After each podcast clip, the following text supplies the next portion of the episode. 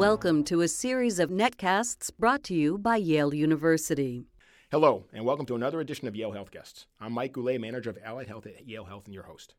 Joining me today is, is Elisa Sherbin, MPH, registered dietitian and certified diabetes educator and nutritionist at Yale Health, to talk about combating common digestive issues. Welcome, Elisa. Hi, Mike. How are you? Good.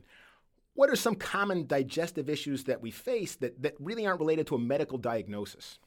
So, some common digestive issues that I see frequently are um, people suffering from gas, bloating, stomach pains, frequent diarrhea, or constipation, and they may not have any specific medical issue that these are caused by. And how many people suffer with these types of issues? Well, apparently, digestive issues affect around 60 to 70 million Americans. And when I found out that was shocking is that people experiencing these chronic symptoms often ignore their discomfort and wait an average of four years before bringing it up to their healthcare providers. And let's face it, it's not very pleasant talking about these symptoms with anyone, but they can really negatively impact your life. Certainly, certainly. Now, how can one improve their digestion and gut health? We hear a lot about probiotics and a variety of different things these days. Yeah, so I just wanted to start with a few of the basics. Um, the key to digestive health is really creating the right balance of good bacteria. Your gut is actually occupied by 100 trillion bacteria, which is amazing. it's 10 times greater than the number of human cells in your body. Wow. Um, so, healthy one way to describe it is healthy gut bacteria act like quarterbacks in your intestinal tract. They call the shots in controlling the environment. So they work by helping your body digest and absorb nutrients, make vitamins, fight against intruders that can make you sick. Um, so, you know, they play a really important role in your body. And there's certain things you can do to create the right balance of good bacteria. And they'd be what? So, first of all, including foods with probiotics. A lot of people have heard that t- term probiotics out, and not everybody's so sure of what the right form is for them. Some t- people take supplements, mm-hmm. and there's a lot of variety with supplements out there. But what you might want to do is just start with getting them from real foods.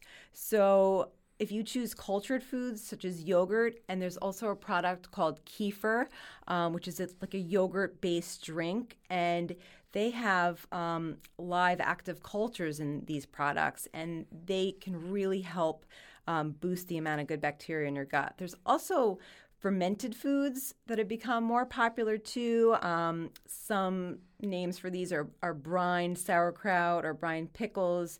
Kimchi is another one, miso, tempeh, and sourdough bread. Um, so, those are some sort of alternative sources that you can add as well. But sometimes a probiotic supplement um, is a good choice, and maybe you want to check in with a healthcare provider to specifically decide on which one would be a good fit for you.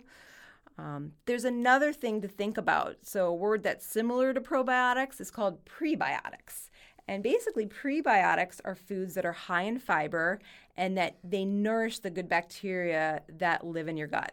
So, some choices that are food sources are asparagus, beets, oatmeal, legumes like lentils and chickpeas, um, fruits like nectarines, peaches, watermelon, prunes, dates, figs. Um, also, nuts like cashews and pistachios are good choices. Um, so, these are all good sources and they help um, the bacteria um, stay healthy so that you can keep that balance. Um, so, you know, those are a couple mm. of ideas. Now, you've told us what's good for our gut bacteria. What's not good for it? So there's there's definitely plenty of things that are not so good for us. Um, when we eat a lot of processed foods, uh, we tend to have they they, they tend to have um, an impact on your gut. So they they might increase inflammation. Um, so try to steer clear of foods that come in a box. I know this can be hard, but if you, when you go shopping, stick with shopping on the perimeter. That's where more of the unprocessed foods are, are like produce, dairy, and lean meats. Um, and try to avoid the inner aisles where more of the processed foods are. One other thing you can do is to really work on cutting down your sugar intake. Sugar is everywhere these days, and it can be really challenging to figure out which foods to consume that doesn't have added sugars. Um, but you can look at the labels and just look at the amount of sugar in what you're eating, and keep in mind that for every four grams of sugar on the label, that's like adding another teaspoon of sugar to wow. your food. Now, you've given us good advice for what's good for our, our, gut, what's bad for our gut, but when we're not eating at home and when we're out, do you have any tips for the restaurant? So, eating out can be challenging because you don't always know what's added to the food. But keep in mind, you are the customer customer when you are eating out, and you can always ask questions about what's added to the food or what's in the food. Ask ask your server what, a little bit more about what you're going to order, and you can also ask for things to be done a little simpler. When things are, you know, steamed or baked or broiled, they're generally cooked in a healthier way with less added ingredients. So think simple as much as possible and whole foods as much as possible. Thank you, Elisa, for this important and helpful information. Thanks, Mike.